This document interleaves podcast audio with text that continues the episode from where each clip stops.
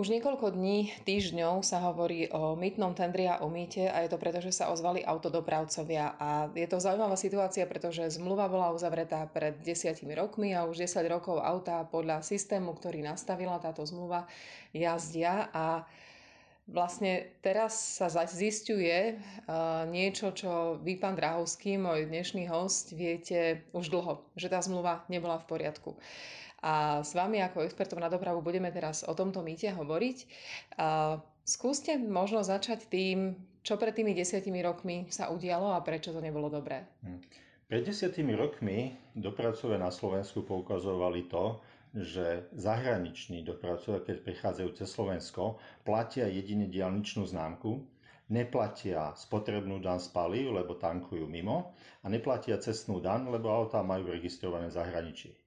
To bol dôvod pre zavedenie mýta, aby sa vlastne cestná dan a dan z palív transformovala do poplatku za 1 km jazdy. Tak sa mýto aj zaviedlo, lenže zabudlo sa tieto dane na Slovensku pre slovenských dopravcov zrušiť. To znamená, že oni platia aj mýto a aj platia mnohonásobné peniaze, e, ktoré odvádzame vlastne my všetci ako motoristi, len ostatní to mýto neplatia. A tie cesty sa veľmi nezlepšujú. Kam tie peniaze tečú? Takto. E, dopravcovia si to uvedomili v roku 2011, kedy štrajkovali. Výsledkom toho štrajku bolo, že sa zrušila, respektíve znížila spotrebná daň na naftu. Čiže prvá časť toho cieľa sa spravila. Teraz si spomenuli, že zabudli na tú druhú časť, na tú cestnú daň, tak teraz štrajkujú znova a požadujú zníženie tej cestnej dane.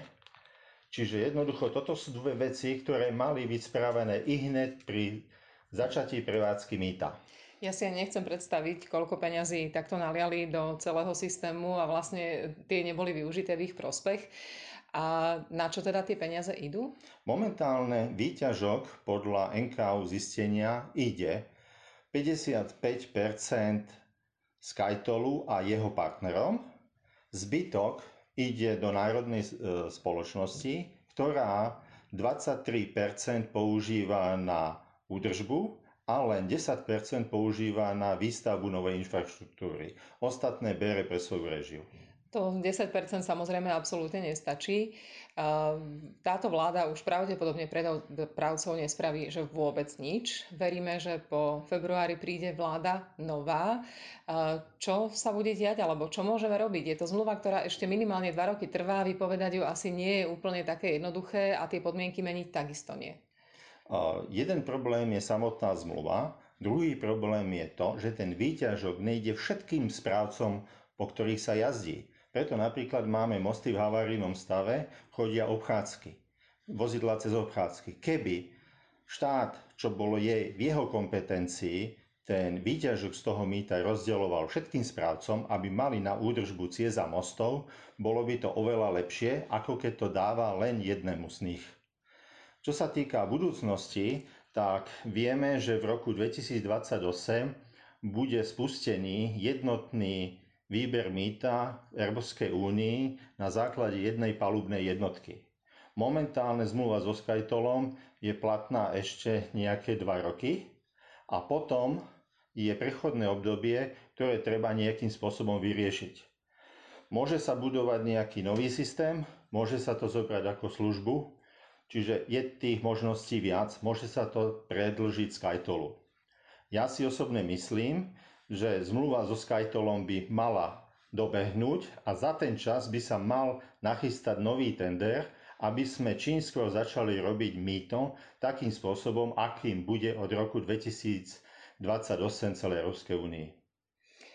My ako SAS máme riešenia nielen pre mm, dopravu v mytnom tendri a podobne, ale aj pre dostavbu ciest. Poďme uzavrieť toto naše dnešné rozprávanie o tom, že predstavme si ideálny svet, ideálny svet o 4, o 8 rokov a aká je situácia na cestách, po akých cestách, ktoré dnes nie sú. Jazdíme a čo také najzásadnejšie sa v tej doprave zmení. Ja dúfam, že sa zmení to, že výťažok z mýta pôjde všetkým správcom všetkých ciest, po ktorých sa jazdí. Čiže koľko sa jazdí po danej ceste, toľko by malo tomu správcovi ísť, lebo čím viac sa jazdí, tým on viac musí dávať do údržby. Čiže zmeniť terajší spôsob pridelovania peňazí na údržbu, ktorý je založený na balíčkoch, kedy vláda má nejaké zdroje a podľa zásluhy to prideluje rôznym županom alebo starostom na opravu ich ciest. Tí, ktorí neposlúchajú, tí nedostanú nič. Na taký systém, kde to bude finančné toky budú presne zavesené na reálnom zaťažení. Čiže jednoducho už nastavené finančné mechanizmy z takýchto a takýchto tržieb pôjde takýmto a takýmto správcom a za to, že po ich komunikácie sa jazdí na to, aby ich udržiavali. A to je údržba tých ciest, tej infraštruktúry, ktorá už teraz je a na čo sa my chceme v budúcnosti sústrediť, čo chceme dobudovať.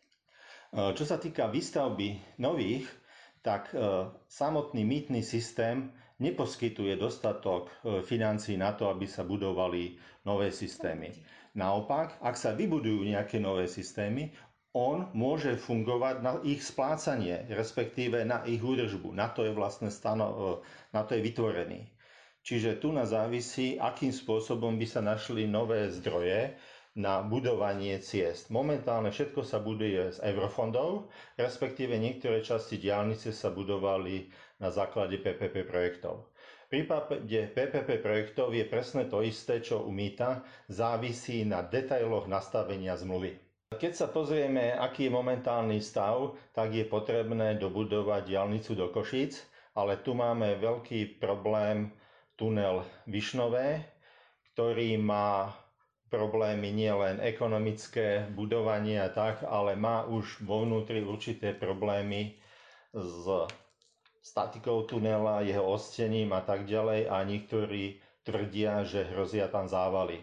Čiže jednoducho výstavba alebo oprava a dobudovanie tohto tunela bude trvať dlho a podľa mňa aj dlhšie než nasledujúce volebné obdobie.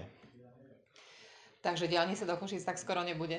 Myslím si, že diálnica do Košíc tak skoro nebude. Tak, aspoň nesľubujem vzdušné zámky, aké to nie je najlepšia správa. Ďakujem veľmi pekne.